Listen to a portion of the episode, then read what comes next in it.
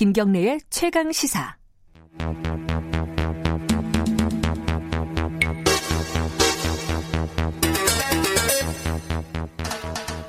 네, 어, 사건의 이면을 들여다보고 깊이 있게 파헤쳐보는 시간입니다. 추적 20분 오늘도 두 분 나와 계십니다. 먼저 박지훈 변호사님. 네, 안녕하세요. 박지훈입니다. 그리고 한겨레 신문 김한 기자님. 안녕하세요. 네, 안녕하세요.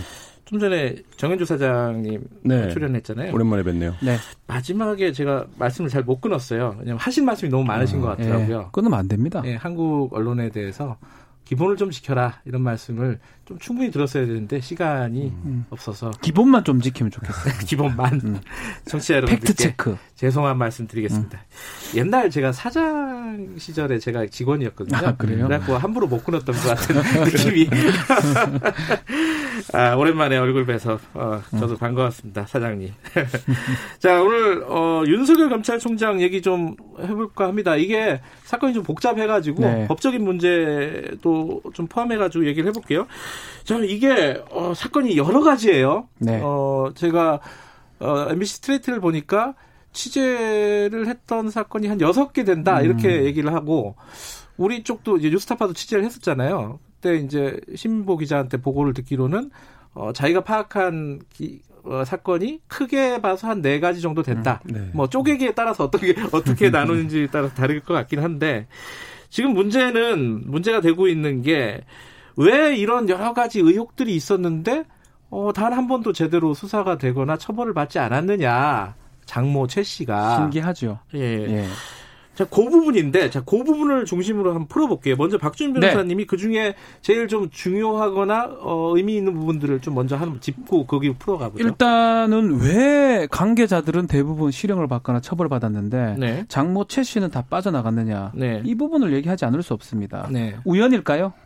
우연은 되게 많이 겹치진 않거든요. 음, 우연인데 만약 아무 상관이 없는 사람이 우연일 수도 있지만 네. 뭔가 관계가 있는 사람이 있다면 이건 우연이라 보기는 어렵고요. 네. 이 검찰이 의도적으로 수사를 하지 않았거나 수사를 하더라도 약하게 했거나 이렇게 보는 게 맞는 것 같고 특히 저는 주목하는 부분이 장고증명서 위조 부분입니다. 예. 사문서 위조죄인데 이제 부동산 투자 과정에서, 어, 문서가 위조가 됐는데. 그렇죠. 이거는 예. 본인이 법정에 가서 인정을 해요. 했다고. 그렇죠. 예. 그럼에도 불구하고 수사도 되지 않고 공소시효는 지금 거의 끝나가거든요. 네. 이런 부분이 과연 우연이라고 할 수 있을지 이거는 우연이 아닙니다. 제가 장담컨대 오늘, 아, 오늘, 장담하지. 오늘, 오늘따라 왜 이렇게 장담을 하시는 거예요? 장담은 하지 않겠습니다. 우- 우연이 아닐 가능성이 아주 아주 큽니다. 자, 잔고 증명서 위조, 요거부터 좀 따져 보면요. 김한 기자, 이게, 네. 어, 뭐, 쉽게 말하면 수백억짜리 부동산 투자 과정에서 네. 내가 돈이 이만큼 있다, 이런 거를 증명하는, 네. 어, 통장 잔고 증명서잖아요. 네네. 그 위조가 됐다라는 걸 아까, 기- 어, 저희 박지훈 변호사 얘기처럼 본인 스스로 장모 최 씨가 네, 재판에서 진술을 했었죠. 재판에서 인정을 네네. 했다. 근데 왜, 왜 처벌이 안 된 거예요, 이거는? 그러니까 뭐 신기한 일이라고 했는데 저는 굉장히 좀 이게 미스터리한 일이라고 보는데요. 같은 얘기잖아요, 그게. 그러니까 신기를 넘어서는 일입니다. 사실 그 보면. 예. 왜냐면 저희도 이 제보를 받고 저도 한 몇 개월 전에 여러 언론사 예, 취재를 했었었는데 예, 예. 이게 이제 이런 거죠. 어, 땅이 나옵니다. 이 땅이 나오는데 한 40억 정도에 구매를 할 수 있는데 실제 이걸 우리가 절차가 끝나고 팔면 한 150억 정도 나 시가가 지금 네. 공시지가가 한 120억 정도 됐던 땅이었으니까 네. 어, 경매로 이제 이걸 사자라고 해서 안 씨와 그 윤석열 총장의 장모가 같이 투자를 들어갑니다. 같이 투자를 들어가는데 네. 이 둘이 잘 알던 사이가 아니었어요. 음흠. 그러니까 중간에 이 둘을 매개해 준 사람이 있습니다. 음. 근데 그래서 서로 잘 모르는 상태에서 정말 저 사람이 돈이 있나? 뭐 이런 것들을 서로 이제 생각을 하게 된 아, 거예요. 그렇죠. 네. 가를 봐야죠, 일단은. 네. 그래서 아, 돈 있어야 투자 가능하니까요. 네. 그래서 뭐 자금을 동원할 수 있냐라고 했더니 이게 이제 안 씨 피해자의 주장입니다. 예. 그가 잔고 증명을 떼왔다라는 거예요. 음. 그 잔고 증명을 떼오고 당좌 수표를 보여줬다라는 거죠. 자기한테. 어, 그 장모가요? 네, 장모가. 예, 예. 그래서 자기는 그게 진짜인 줄 알고 어, 투자를 들어간 거죠. 근데 나중에 알고 보니까 그 잔고 증명이 위조된 위조잖아요. 였다는 음. 거예요. 근데 어 저도 한 네 개 정도 사건을 알고 있는데 음. 이네 개 사건의 패턴이 사실 거의 같습니다. 어떤 음. 거냐면 사무소 위조가 일어나요. 그러니까 음. 제일 유명한 사건, 이른바 정대택 씨 사건 같은 경우엔 도장을 찍었냐 안 찍었냐의 음. 문제거든요. 그 약정서예요. 약정서에. 예. 그러니까 이쪽에서는 도장을 찍은 찍었다라고 주장을 하고 있고 음. 이쪽은 안 찍었다라는 주장이었는데 법원에 그 윤석열 장모가 제출한 건 도장을 안 찍은 본이었어요. 그리고 그게 진본으로 인정이 돼서 결국에 이제 정대택 씨가 형을 살았고 그 이, 이분이 핵심적으로 그 사건에서 가장 억울해하는 게 그 부분이거든요. 근데 이 사건도 마찬가지로 잔고증명서라고 하는 어떤 굉장히 그렇죠. 중요한 문서에 대한 위조가 일어나고 또 다른 사건들도 사실 마찬가지로 그런 어떤 그 최 씨가 그러니까 윤석열 총장의 장모가 가지고 있는 문서에 위조가 발생을 하고 이 피해자들이 한결같이 그걸 주장해요. 음. 그리고 실제 어떤 부분들은 받아들여지고 그 위조됐다라고 볼 정황이나 사실로 추론하기 충분한데도 어, 수사가 지연되거나 안. 재판이 안 되거나 뭐 이런 상황이 위조는 좀 엄하게 해야 되는 거 아닙니까? 또 그 얘기 하시려고 그랬죠. 아니 저는 위조는 그냥 가만 놔두면 안 된다 생각이 드는데요. 근데 박진 변호사님 네. 이게 어 이제 그 사기 사건과 관련된 재판 중에 어 이제 증거로 제출이 된 이 장고 증명서가 위조가 됐다. 이건 검사도 알고 있었던 사실이고 법정에서 이제 진술을 그렇죠. 하는 거잖아요. 그런 경우에 인지 수사를 보통 하나요? 어떻게 저는 돼요? 이게 이해가 안 돼요. 네. 이게 지금 재판 과정에서 자백한 형국이거든요. 일종의 자백이 돼버린. 자백이면 네. 인지를 하든지 이첩을 하든지 수사 부서가 있을 겁니다. 네. 얘기를 할 거예요. 이 담당했던 쪽에. 이 문제가 있다. 이거 조사해봐야 되지 않느냐.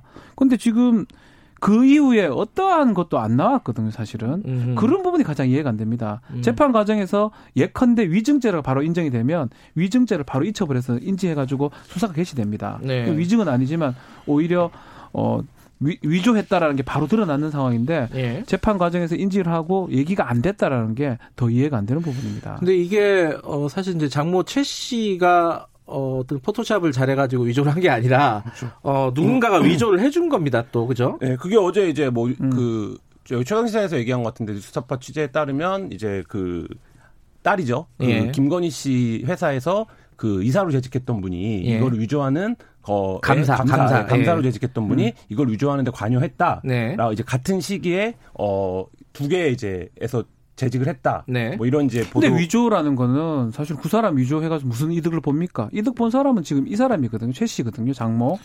그러면 어. 같이 공범이라고 보는 게 맞아요. 아, 그러니까 실제 위조는 뭐 A 씨가 했다 예, 했더라도 그거는 그냥 손발리 뿐이고요. 어, 그걸로 어, 그 위조한 문서로 이득을 봤다면 아, 표창장 할 때 다 봤잖아요. 정경식에서 뭘 만들 수 있습니까? 표창장에 맺히셨어. 하도 그거를 하도 70번 압수해가고 이것도 해요. 그러면 그러면. 그러니까 어쨌든 두 그러니까 그걸로 이득을 취한 사람은 또 공범으로 법적 그렇죠. 법리적으로 볼 수 있는 그렇게 건가요? 보는 게 맞죠. 음. 특히 이제 지금 350억 잔고 증명이 없으면 투자가 불가능한 상황인데 그 잔고 증명서를 만들면서 은행 장명의까지 다 도용해 가지고 지금 만든 거거든요.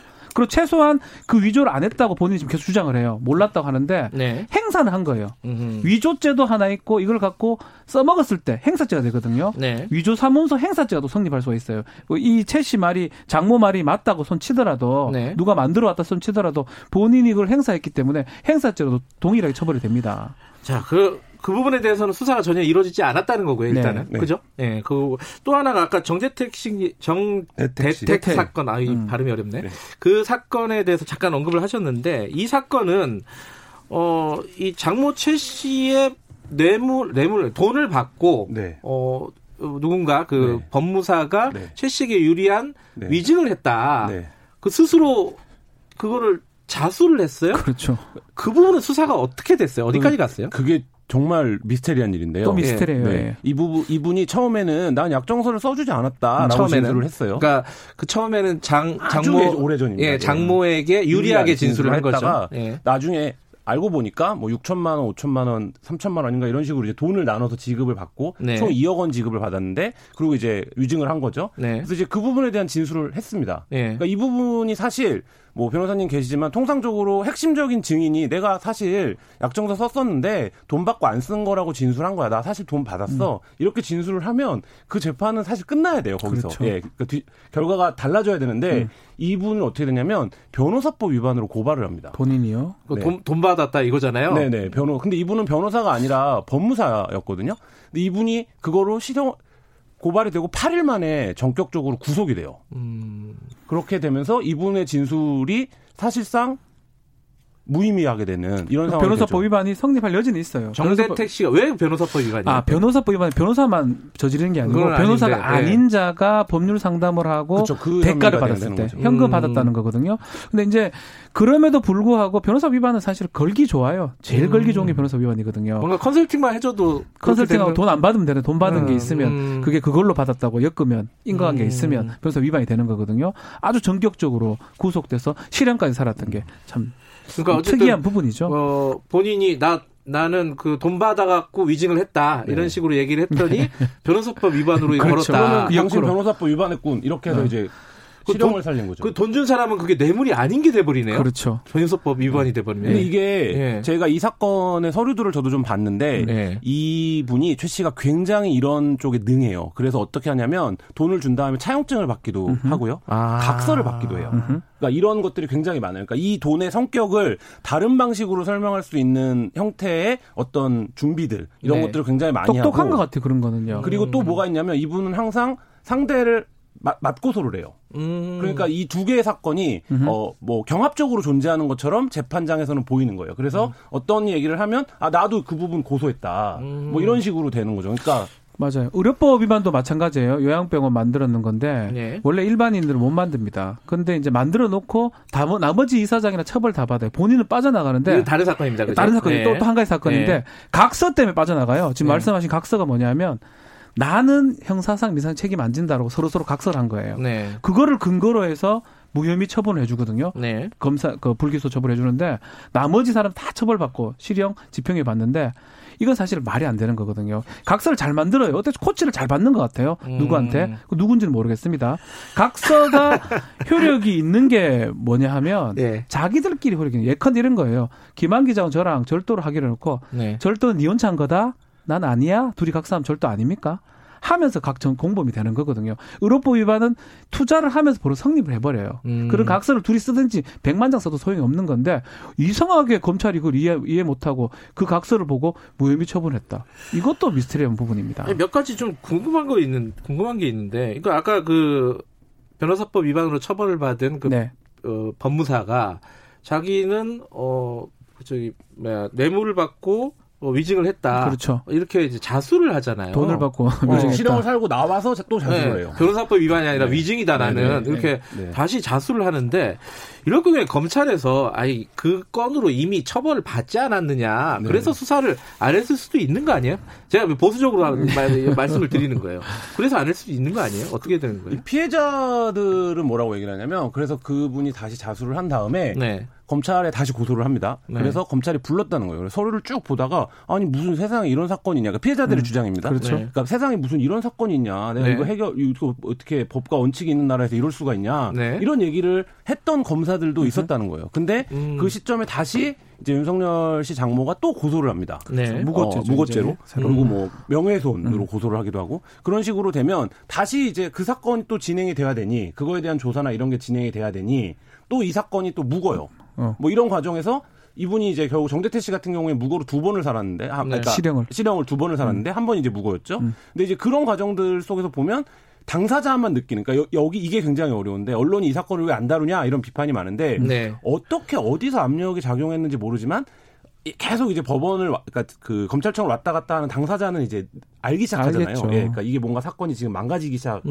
음, 음. 근데 자기가 번번이 그런 느낌을 받았다라는 거예요. 근데 음. 사실 언론 입장에서는 그럼 어느 쪽에서 어떤 프레스가 구체적으로 들어와서 네. 이 사건이 망가진 건지를 확인해야 되는데 맞아요. 예, 네. 그거는 사실 확인하기 굉장히 근데 어려운 그 거죠. 얘기도 뭐 계속 했지만 어제 시사타파에서도 신민국 신민국 얘기했지만 뉴스타파입니다. 왜 자꾸 아, 시사타파라 그러는 거예요? 뉴스타파에서 신민국 기자가 그런 얘기를 좀 했지만 네.